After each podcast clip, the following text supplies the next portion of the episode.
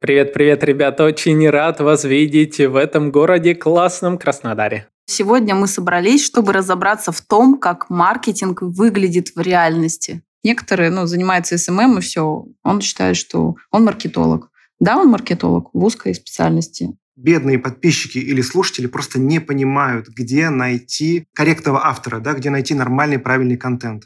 Не надо делать подкаст для того, чтобы продавать в нем рекламу. Нужно делать подкаст для того, чтобы делиться опытом, для того, чтобы ну, научить других. Это самое главное. Мы рассказываем о том, что мы занимаемся маркетингом и системно его выстраиваем.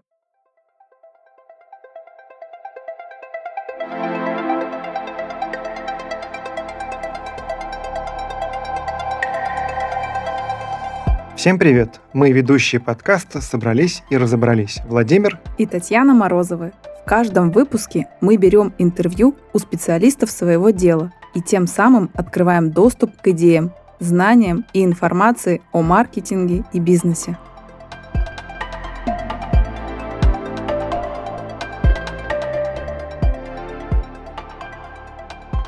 Вот мы и встретились вживую. Ведущий подкастов «Маркетинг и реальность» Александр Диченко. Саш, привет. Привет. Привет-привет, ребята. Очень рад вас видеть в этом городе классном Краснодаре. Мы сегодня добрались до города Краснодар, это правда. Да. Владимир и Татьяна Морозовы, подкаст «Собрались и разобрались». Цель нашей встречи не только увидеться и пообщаться, еще и обсудить то, что нас давно волнует и что мы регулярно во время созвонов, Саш, с тобой обсуждаем – вопрос качества контента в материалах для маркетологов. Речь и про подкасты, и про телеграм-каналы, да и про все статьи и другие каналы коммуникации. А если кратко, то сегодня мы собрались, чтобы разобраться в том, как маркетинг выглядит в реальности. Друзья, и мы надеемся, что этот выпуск заслужит ваши лайки, репосты, комментарии и максимальную отдачу. Саш, давай не будем нарушать традиции, расскажи немножко о себе. Друзья, ну, всем привет! Э, я Александр Диченко, автор подкаста «Маркетинг и реальность». Я бренд-стратег, э, я маркетолог э, и уже два года как подкастер.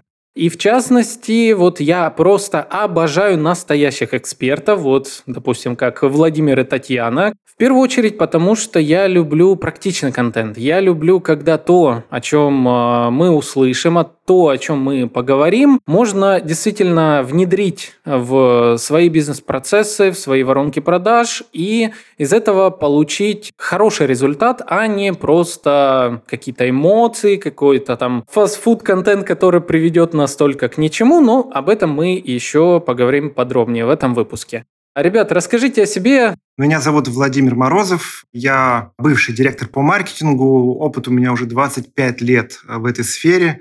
Вообще мне 44 года, поэтому, чтобы было понятно, что мне не 25 лет, и опыт у меня тоже 25, да, как часто бывает. Подкастером я решил стать э, чуть, э, наверное, больше года назад. И э, с этим моим решением началась очень интересная такая история жизни. И не только жизни, но нашего подкаста. Когда мы его организовывали с Татьяной, Таня была, ну так скажем, за кадром, мы решили, что ну, хватит одного ведущего, и в первом сезоне он назывался «Маркетинг, Маркетинг который мы выбираем», да. И решили, что очень длинно, э, очень непонятно, долго думали над новым названием, придумали новое название, не буду подробно рассказывать об этом. Так появился «Собрались и разобрались», и так появилась наша вторая ведущая Татьяна Морозова.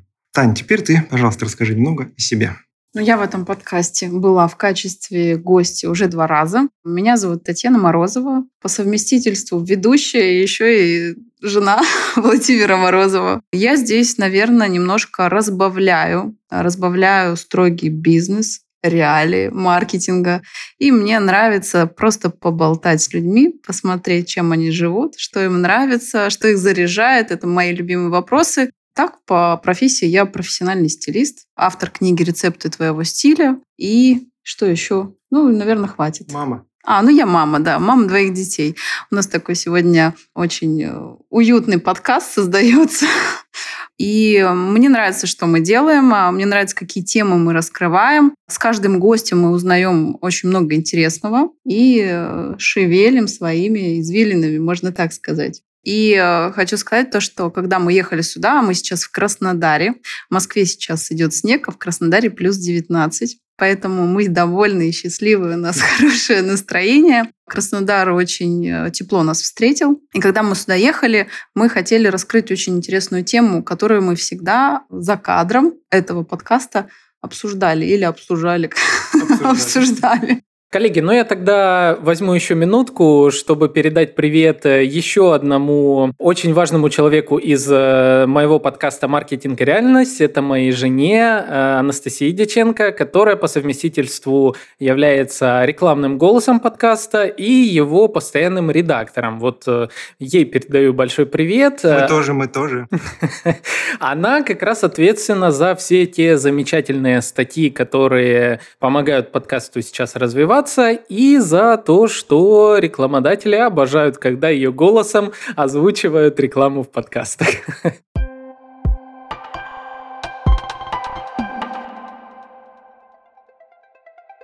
Приглашаем ваш бренд в наш подкаст в качестве рекламодателя. Вариантов рекламной интеграции масса, от рекламной ставки до целого совместного партнерского сезона. Пишите нам. Контакты вы найдете в описании к выпуску. Саш, Тань, давайте перейдем э, к нашей теме. Сегодня мы собрались, чтобы разобраться в теме под названием fast-food контент. Саш, однажды во время очередного телефонного разговора ты, на мой взгляд, классно дал определение тому, какой сейчас контент для маркетологов преобладает, а именно fast-food контент. А можешь немного расшифровать для наших слушателей это понятие? Что ты подразумеваешь под ним? Да, хороший вопрос. А, давай тогда немножко с предыстории тоже скажем, что мы с тобой довольно часто общаемся, и я этому, кстати, безумно рад. А, мне нравится за кадром, за подкастом, вот как раз обсуждать все эти важные фишечки самих подкастов и самое важное маркетинга подкаста. И вот э, уже довольно давно я заметил, э, так как слежу за коллегами и не знаю, можно ли маркетологу использовать э, термин конкурентами, может, лучше их превращать как раз в коллег. Вот, в общем, я слежу за другими подкастами из категории маркетинга и бизнеса. Какое-то время назад, когда подкасты как раз набирали популярность, они и сейчас набирают, ну, скажем, вот первая волна известности подкаста в России, туда стали приходить разные эксперты и не только скажем, назовем так, давайте эксперты и блогеры, вот так. И часть этих блогеров, э, размещаясь в категории маркетинга и бизнеса в том числе, начали создавать, ну, такой быстрый контент. Я бы сказал, кликбейтный контент или, как я его назвал, фастфуд контент. Саш, скажи, пожалуйста, ты сам это придумал или это уже крутилось в вашем подкастном словаре? Сложно сказать на самом деле, потому что мне кажется, я придумал сам, но как обычно это бывает, мозг хитрая штука, поэтому может я где-то что-то подобное слышал, как-то это все в голове привело к тому, что вот появился этот термин. Не буду брать прям первенство этого термина. Я услышала от тебя этот термин, и нам понравилось, поэтому мы решили развить эту тему. Ну, тогда пусть будет мой термин. Хорошо, чисто мой термин fast-food контент. Что я под этим подразумеваю? Есть э, в маркетинге вообще вот такой эм, некий флер, а если мы говорим о том, как продвигаются некоторые услуги от разных блогеров. Это в первую очередь тема быстрых заработков, это тема там нельзя грамчика, в общем, тема быстрых заработок, успешного успеха и так далее. И вот эта тема, когда она развивается, она не терпит как бы сложных терминов. То есть терминов формата, что такое воронка продаж, э, что такое путь клиента, как вот это все сложные вещи привести к продажам, зачем? Когда кто-то может рассказывать о том, как э, в сторисах там потанцевать, рассказать что-то и получить кучу денег, отдыхать на пляже с ноутбуком. И вот э, когда ты в очередной раз уже у себя в родных подкастах видишь, что тебя обгоняет э, подкаст как раз с темой вот таких вот э, быстрых заработков, с темой того, что надо поверить в себя и, соответственно, у тебя будет куча денег на счету, ну, наверное, начинаешь смотреть, думать, а что со мной не так? А почему у меня там не 10 тысяч прослушиваний, а там тысяча, допустим, всего лишь, или две тысячи? Но я рассказываю там на час, они рассказывают на 15 минут. Может, мне надо тоже на 15? И вот это вот проблема, с которой я довольно долго разбирался у себя в голове, и потом начал как-то это все дело анализировать. Вот. А давайте я вас спрошу. Вам как вообще контент в подкастах? Что вы замечаете в нем сейчас? Слушай, вопрос очень хороший. Мы стараемся, честно скажу, другие подкасты по теме маркетинг не замечать. Ну, кроме твоего, конечно, потому что мы с тобой общаемся и ну, подсматриваем все-таки да, какие-то вещи друг у друга. Это нормальный такой бенчмарк, да, получается. А на другие я не смотрю, мне достаточно взглянуть на название, мне достаточно взглянуть на хронометраж, о чем ты говорил. И, в принципе, будет достаточно для понимания, что там, на мой взгляд, все-таки не так. Не у нас не так, а там не так. Быстро срубить бабла, наверное, они все правильно делают. Принести какую-то реальную пользу, ради чего мы сделали свой подкаст, ну, тут, наверное, все-таки рецепт лучше подойдет наш. Вот это мое мнение.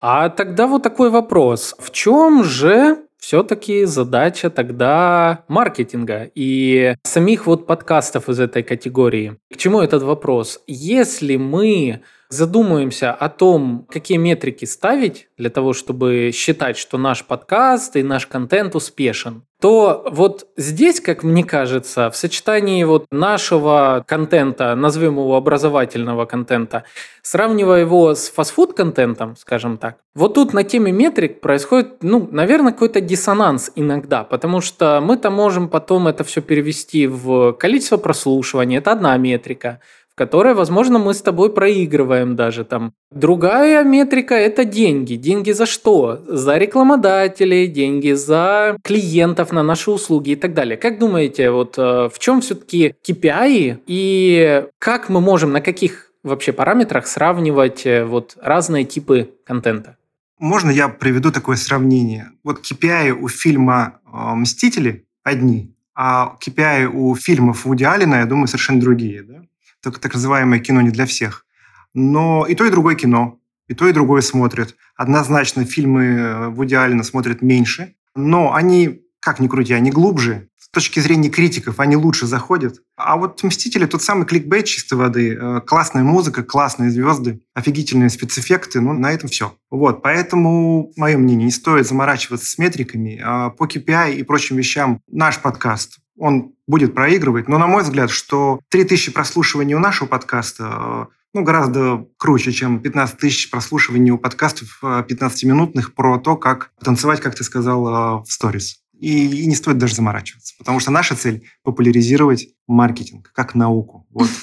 Я, наверное, тут независимый эксперт, потому что собрались э, два маркетолога, чтобы разобраться с фастфудом и его контентом, да, то, что он э, на 15 минут и залетает э, в разы больше. Тут, наверное, стоит сказать, да, что целевая аудитория у вас разная. Наверное, даже не стоит сравнивать иногда, потому что к ним идут за другим к вам идут за образованием, а там, ну, за каким-то увлекательным, увлекательным характером, да, потому что все-таки то, что я слышала, да, и слушаю вот эти, когда блогеры перешли в подкаст и закидывают 50-минутные аудио вот эти дорожки, которые не раскрывают тему, да, не информируют, не дают нам ничего нового, ну, это тоже должно быть. Если бы их не было, да, мы бы так не ценились. Поэтому я считаю, что он должен быть. И чем больше их, тем вам лучше. Хотя бы для фона, как называется.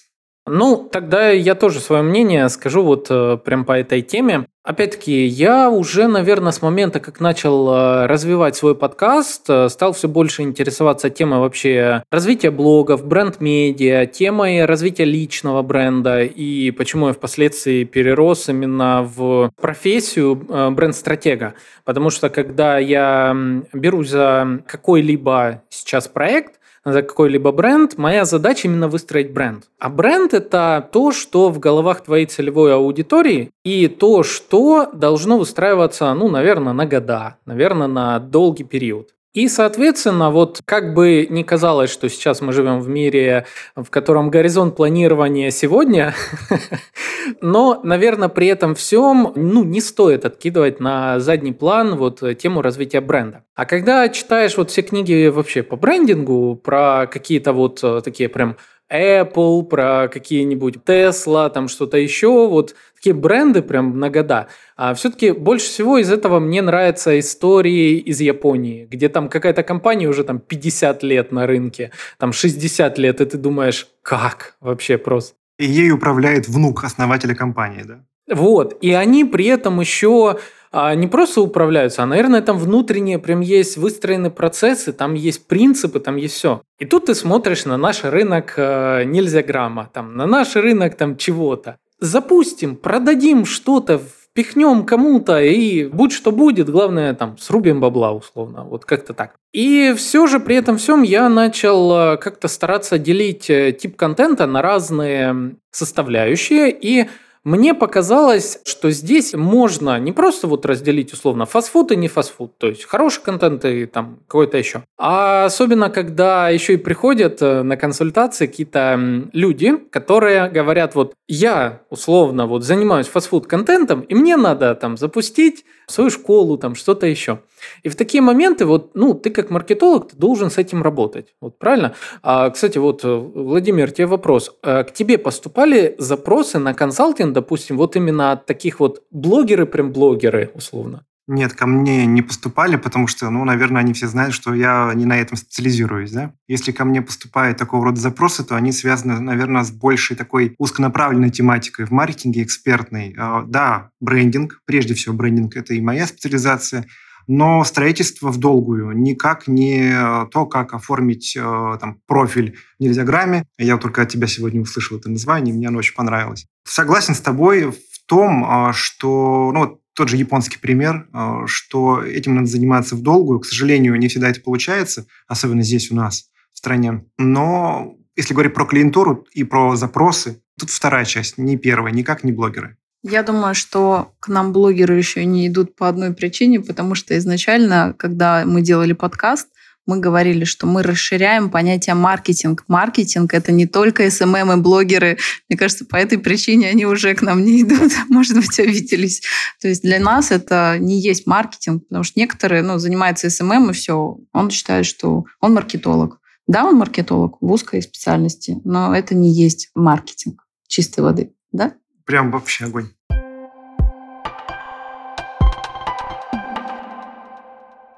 Кстати, хорошая вот э, тема, то, что текущие события показали, насколько мировоззрение многих людей было исковеркано, наверное, соцсетями и их э, вот этими вот огромными руками, которые вошли во все сферы деятельности. То есть если раньше считалось, что веди страничку в нельзяграмме, запусти таргет и танцуй в рилсах, и ты будешь счастлив, то сейчас нет. Сейчас у нас э, не работает таргет, сейчас у нас э, э, полуограничен как бы нельзя грамм, и еще и другие ограничены, и уже соцсеть TikTok также не работает. И что делать? А оказывается, у нас все это время были другие каналы трафика. У нас, оказывается, можно было писать статьи, у нас, оказывается, где-то существует ВКонтакте, у нас, оказывается, существует куча других э, способов, как о себе рассказать, но о них никто не рассказывал. А они не популярны. А они не набирают, они не такие простые. Они не дают тебе сразу вот так э, эффект в виде подписчиков, в виде там чего-то еще. Оказывается, что надо делать сайты для того, чтобы у тебя было лицо. Оказывается, что статьи, которые ты пишешь, пишешь, накапливаешь вот этот капитал у себя за спиной, это работает на бренд. И один раз, сделав что-то плохо, ты уже как бы теряешь лицо среди нормальных людей и легко гуглится, или точнее уже Яндекс, в общем... Яндексится Яндексится, да, действительно, о тебе информация, если ты что-то не так сделал. И при этом всем, как-то вот я на эту тему размышлял и пришел, наверное, к нескольким типам контента, который сейчас существует для продвижения. Первый из них это фастфуд контент, который мы неоднократно упоминаем в этом выпуске.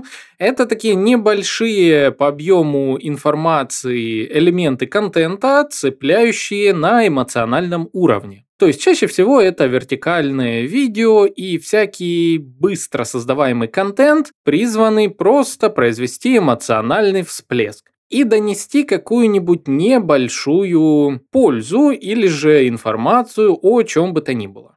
Основные плюсы быстро создается, основные минусы быстро забывается. Следующий тип контента – это взрывной контент. Сюда я отношу вирусный маркетинг и пиар-активность. Сказать по правде, я еще сам для себя до конца не определил, стоит ли данный тип контента делить на два других.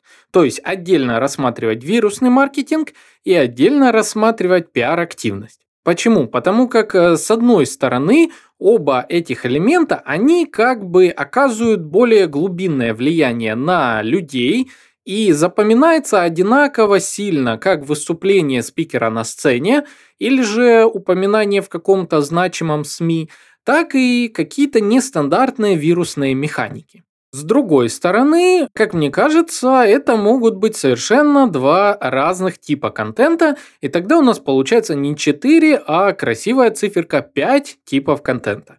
Третий тип контента, который я выделил, это контент текущей новостной повестки. То есть это когда мы наш с вами контент э, притягиваем к окружающей реальности и особенно в критические времена мы можем очень сильно поднять хайп вокруг своей персоны за счет актуальности предоставляемых данных для целевых аудиторий. У этого типа контента есть плюс, он очень понятный, это актуальность информации и срочность информации, однако такой тип контента живет недолго, и, соответственно, уже через какое-то время все то, что мы создали с вами, становится абсолютно бесполезным для нашего с вами личного бренда. И последний тип контента, который я считаю одним из самых важных для развития личного бренда – это вечный контент. Тот, который даже спустя годы будет работать на задачи персонального маркетинга. Если сказать проще, каждому эксперту необходимо за свою деятельность вырастить целый лес контента. То есть высадить как можно больше единиц контента, которые будут агрегированы в одно место и которые даже спустя долгое время по ключевым словам или иным каким-то методом будут приводить нам целевую аудиторию на актуальные наши товары и услуги. Для меня лично это подкаст, для кого-то это статьи в разных тематических изданиях, для кого-то это YouTube, то есть место, где куча-куча контента, который вновь и вновь находится и работает на задачи бизнеса в долгосрочной перспективе. Очень важный тип контента.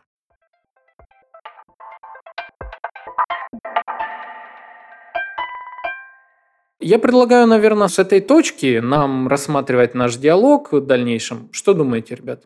Мы полностью согласны с этим, а, с этой классификацией. Единственное, что я добавлю, что а, все-таки есть целевая аудитория, и в зависимости от того, на кого мы направляем а, коммуникацию, исходя из этого мы сможем определить, какой контент стоит применять. Мое мнение, есть некие боли, которые сейчас существуют на рынке контента. Ну, так мы с тобой, помнишь, когда обсуждали по телефону, их можно классифицировать. Первые боли – это или проблемы, проблемы слушателей, читателей, не знаю, подписчиков. Бедные подписчики или слушатели просто не понимают, где найти корректного автора, да, где найти нормальный, правильный контент. Сейчас э, засилие информация от инфо-цыган, и ее очень много, и это становится нормой, к сожалению. Да, это первая боль. Вторая проблема или боль – это проблема авторов. Да, все привыкли сидеть в этих соцсетях и э, клепать свои рилсы, свято веря в то, что это решает все проблемы и задачи, которые стоят перед ними, как перед маркетологами. Но ну, пришло время действительно отказаться от хайпа, кликбейта, да, для того, чтобы лишь бы, чтобы кликнули на твою статью или послушали твой выпуск.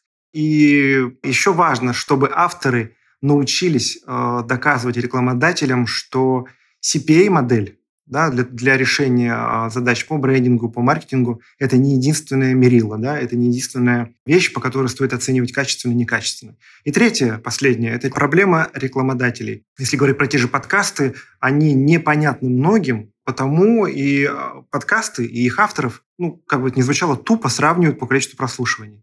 Я не помню, где я это слышал, но мне очень понравился пример, а, что вот есть один подкаст, к примеру, про юмор, да, там 10 тысяч прослушиваний каждого выпуска. Есть другой подкаст, который про дорогие яхты, и у них 100 прослушиваний каждого выпуска. И вот когда я слышал вот эту вот такую аналитику в эфире, это был какой-то подкаст, было правильно сказано, что ну, если 100 человек всего лишь слушают вот этот подкаст про яхты, то, наверное, это те самые 100 потенциальных покупателей, платежеспособных, которые могут эту яхту и приобрести. В отличие от 10 тысяч слушателей подкастов про, там, не знаю, юмор, психологию и так далее. И не факт, что они платежеспособны, и вообще непонятно, какое действие они могут совершить, прослушав ваш выпуск. Это вот мое мнение. Есть что добавить, Саш? Да, кстати, знаешь, вот э, где-то около года назад э, один из топовых подкастов э, на Яндекс Музыке был «Анекдоты» по 5 минут.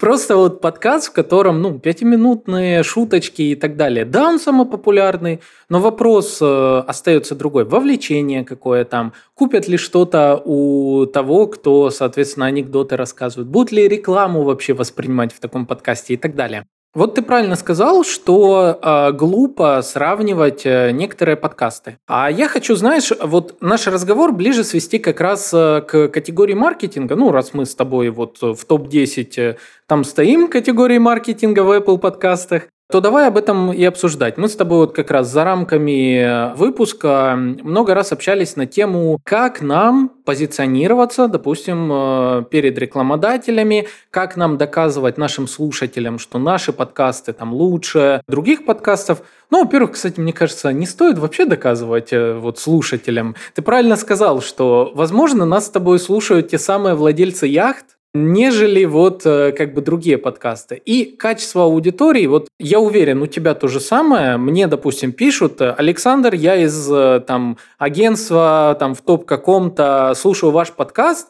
мы там то-то, то-то хотим там гости и так далее. У тебя же тоже вот э, подтверди, допустим, что к тебе приходят владельцы точно так же, агентства, тебя слушают вот топ-менеджмент точно так же. Я же правильно понимаю? Абсолютно верно ты все понимаешь. А, вот скажу одну фразу, вот как я верю в это, она правильная. А заключается она в том, что не надо делать подкаст для того, чтобы продавать в нем рекламу. Нужно делать подкаст для того, чтобы делиться опытом, для того, чтобы ну, научить других. Это самое главное. А продажи, они придут сами по себе, они придут позже. Почему? Потому что слушатели увидят качество, увидят глубину анализа, да, когда в тех выпусках, которые мы делаем и вот после этого придут соответствующие рекламодатели. Да, это не будет э, продажа какого-то фастфуда, да, э, это маловероятно. Там они скорее продадутся в анекдотах, потому что гамбургер может купить и школьник, и студент, и а, топ-менеджер. Но придут другие, владельцы яхт, самолетов, заводов, да, и, возможно, э, этого будет достаточно.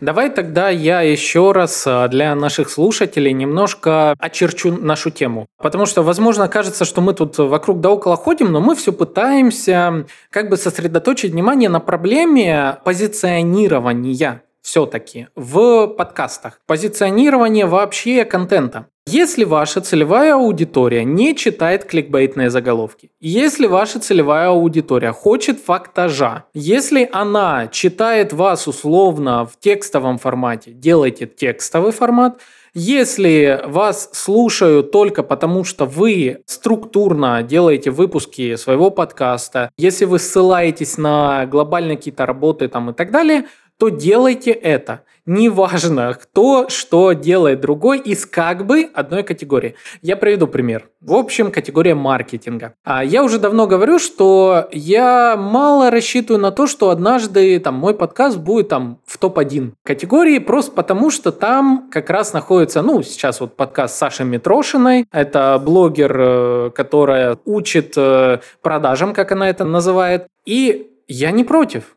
Я не против, потому что, во-первых, кстати, много, знаете, вот обсуждал у себя в голове, наверное, этот момент. Э, в общем, я рад тому, что сейчас блогеры приходят в подкасты и в категории маркетинга в частности.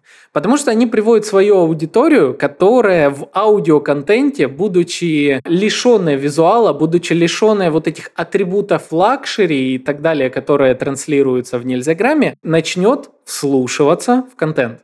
И вот здесь как раз эм, часть аудитории начнет так, о, прикольно, подкасты.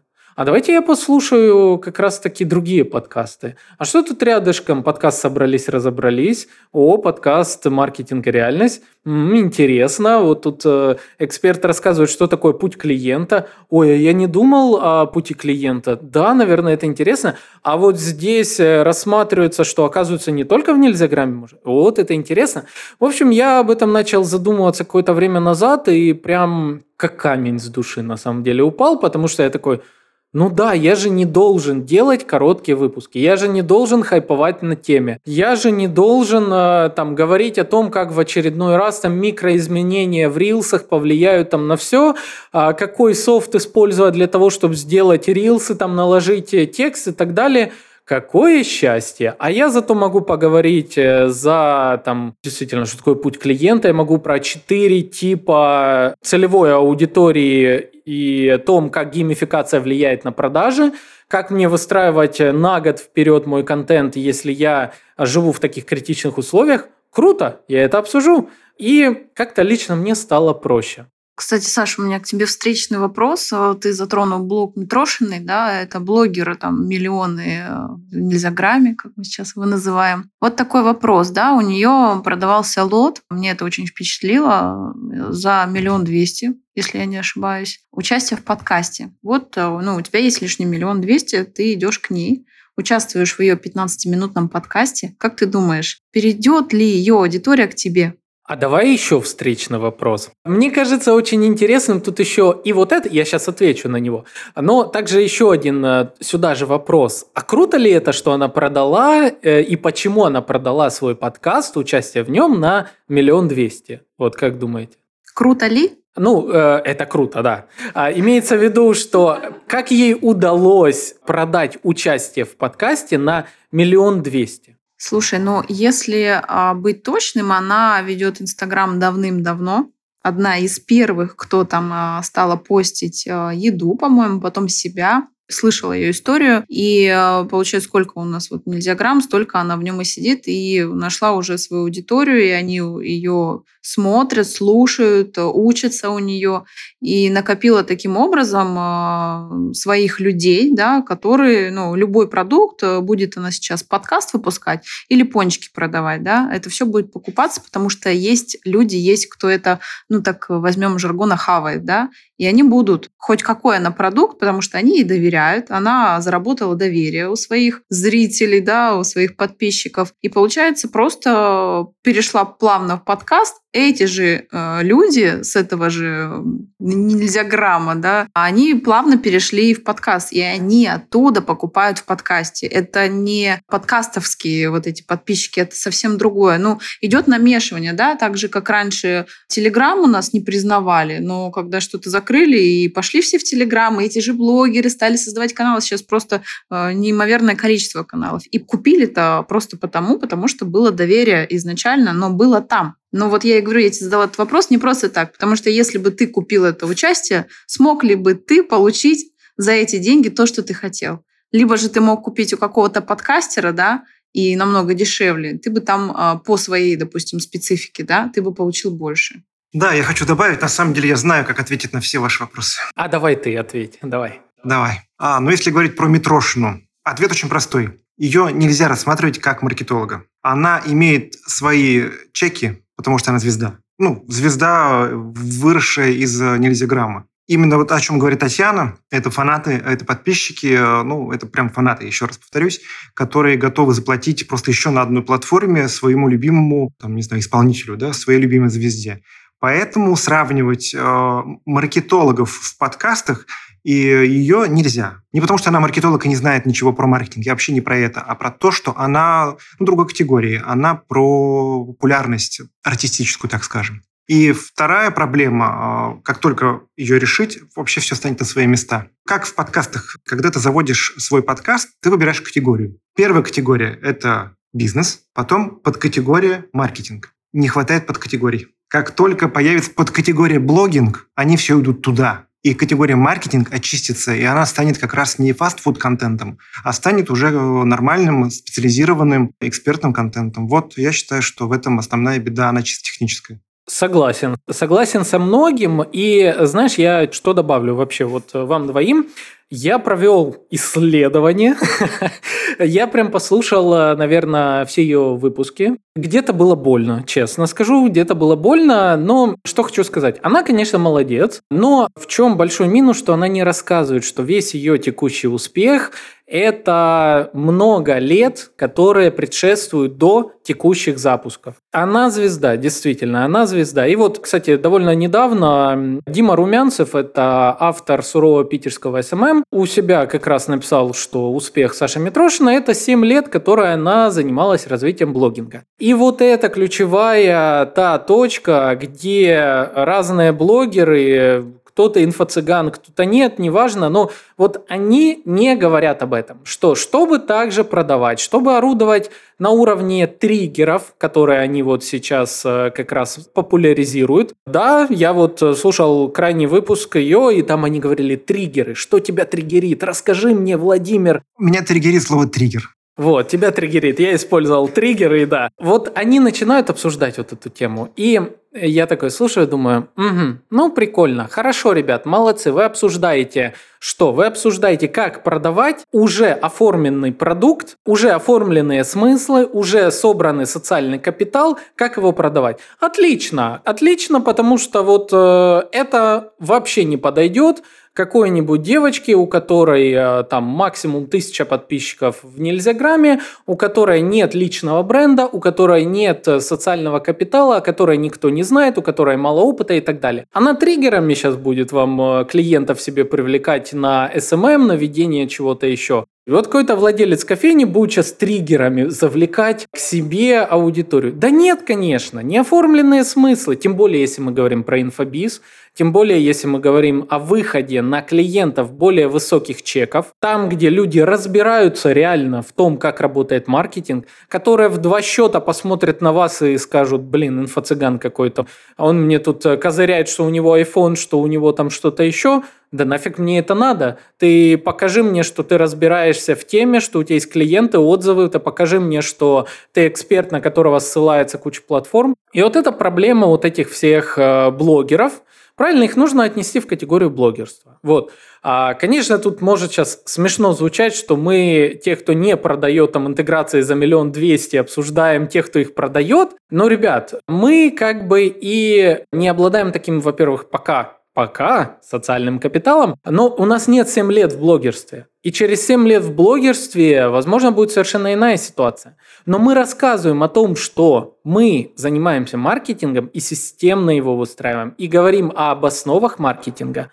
И мы не говорим вам, что можно что-то выстроить, э, там, козыряя триггерами, там, условно, или же, что вы можете буквально за месяц там что-то сделать. Нет, Развитие личного бренда. Два года минимум. Вложение адского труда. Вот тебе сейчас подписчики закидают, да, тухлыми помидорами, которые за неделю это могут сделать. Пусть попробуют э, выстроить личный бренд э, в теме маркетинга и быть цитируемыми экспертами на составе, на индексе, на каким-нибудь еще платформах. Пускай соберут вокруг себя пул брендов э, известных каких-то, причем таких из сферы прям hard digital, из экспертов уровня топов digital агентств, пускай соберут. Я не говорю сейчас за выпускников там каких-то лайк-центров, каких-то бывших БМов и тому подобное. Нет, эти имена, вот они котируются там же в категории блогерства. А вот пускай именно таких серьезных экспертов вокруг себя, пусть попробуют припачковать. А не получится. Не получится, потому что там ценится уже определенный уровень доверия к тебе, определенный уровень накопленной медийности и так далее.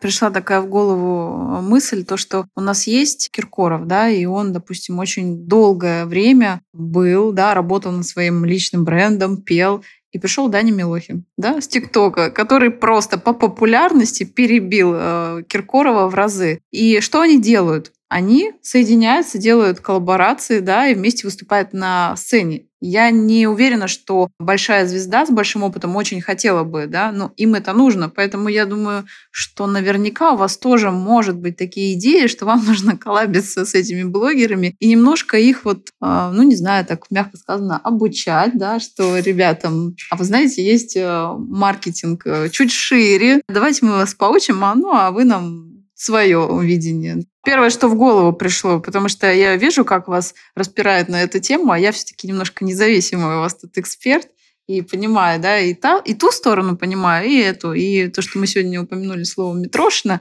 пусть она послушает наш выпуск и придет к нам. Кстати, если Саша будет слушать, да, пусть приходит. Мне интересно лично с ней будет поговорить именно про продажи, Она эксперт в продажах, не спорю. Молодец. Но она не рассказывает, что за этими продажами 7 лет опыта. А может рассказывает, может я не так хорошо слежу, но там есть куча других э, моментов, за которые я бы, конечно, задал вопросы.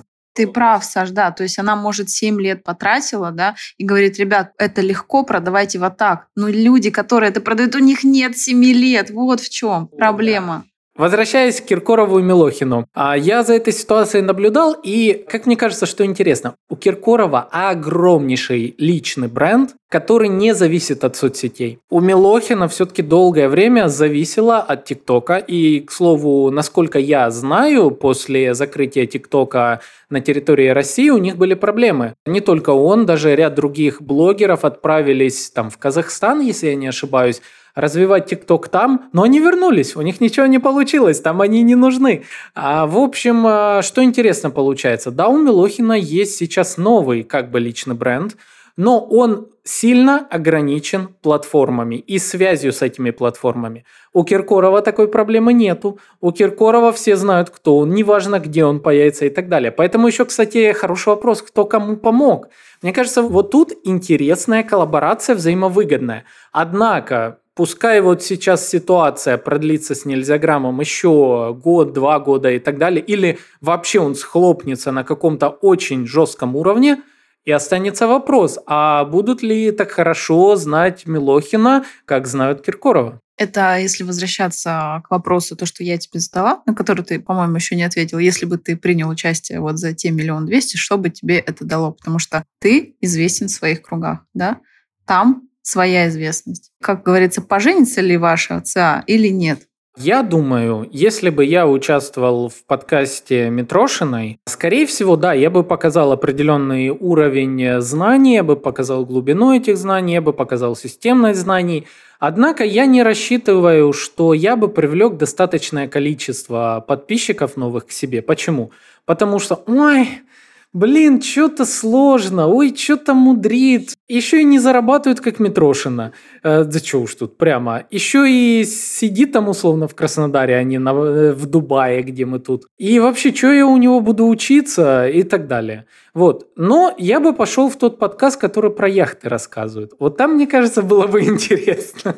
А давайте вот, вот этот пример с э, Киркоровым и Милохиным причешем к взрослому брендингу. А давайте сравнивать два бренда автомобильных. Например, в голову пришло Toyota и Tesla. Сейчас Tesla узнаваемая история, да, она на хайпе. Но всегда же есть такая штука под названием хайпы и тренды. Они имеют свойство очень высоко взлетать и очень быстро падать. Но если говорить про устойчивый рост, то такие вещи показывают взрослые бренды. А тут одно правило работает. Выстраивать бренд не на хайпе, а последовательно, изо дня в день, из года в год.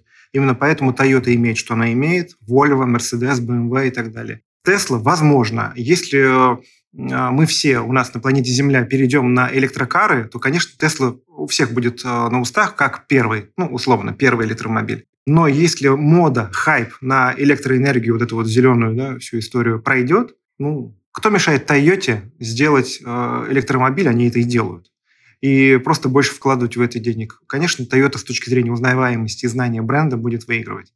Поэтому, если сравнивать а, Милохина и Киркорова, то Киркоров – это Toyota, а Милохин – это, ну, наверное, не Tesla, наверное, какой-то китайский электромобиль скорее. Хорошее сравнение, потому что мне первое не пришло. Вот э, я пыталась вспомнить про компании, а, да, Илон Маск. Забавный факт, мы сидим в переговорке Илона Маска. Да.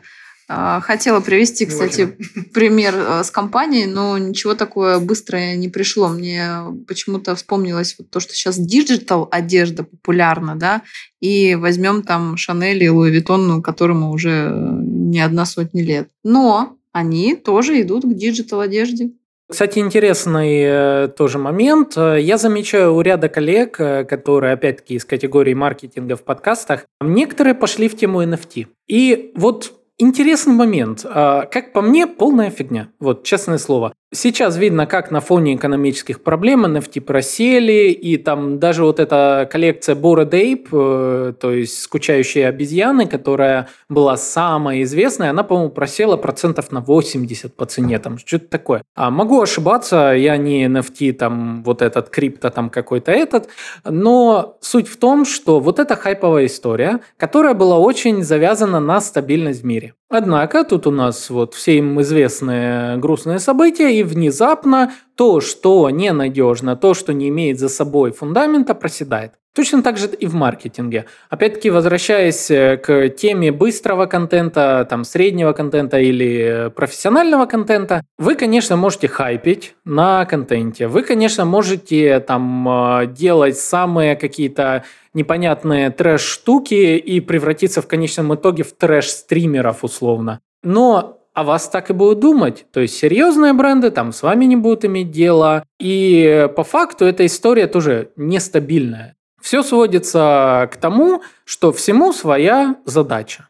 Если у вас продукт цельный, понятный. Вот расскажу, недавно мой коллега, один маркетолог, мы с ним болтали на тему его личного бренда. И он у меня спрашивал, вот как я рассматриваю то, что он идет там выступать на платформы куда-то, или как он будет называться там, если он назовет себя там стратег-маркетолог или там человек по бизнес-мышлению, мышлению, что-то еще. Я говорю, слушай, э, вот тебе пример. Если ты строишься в инфобизе и ты хочешь себе личный бренд, то не пытайся действовать, как будто ты продаешь хлеб. Вот всем понятен хлеб. Хлеб как вот сущность.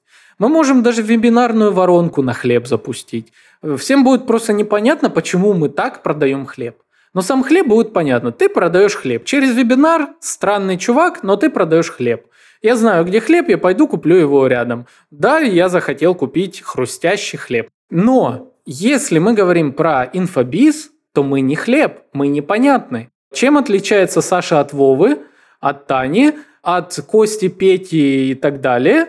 Вот как люди в инфопространстве. Это не хлеб, мы не хлеб, мы непонятны. То есть кто-то из нас эксперт в маркетинге, все эксперты в маркетинге, десятки тысяч экспертов в маркетинге. Как понять, кто из них лучше? А вот тут уже задача выстраивания личного бренда, и она системная, систематическая, это плавная задача и так далее.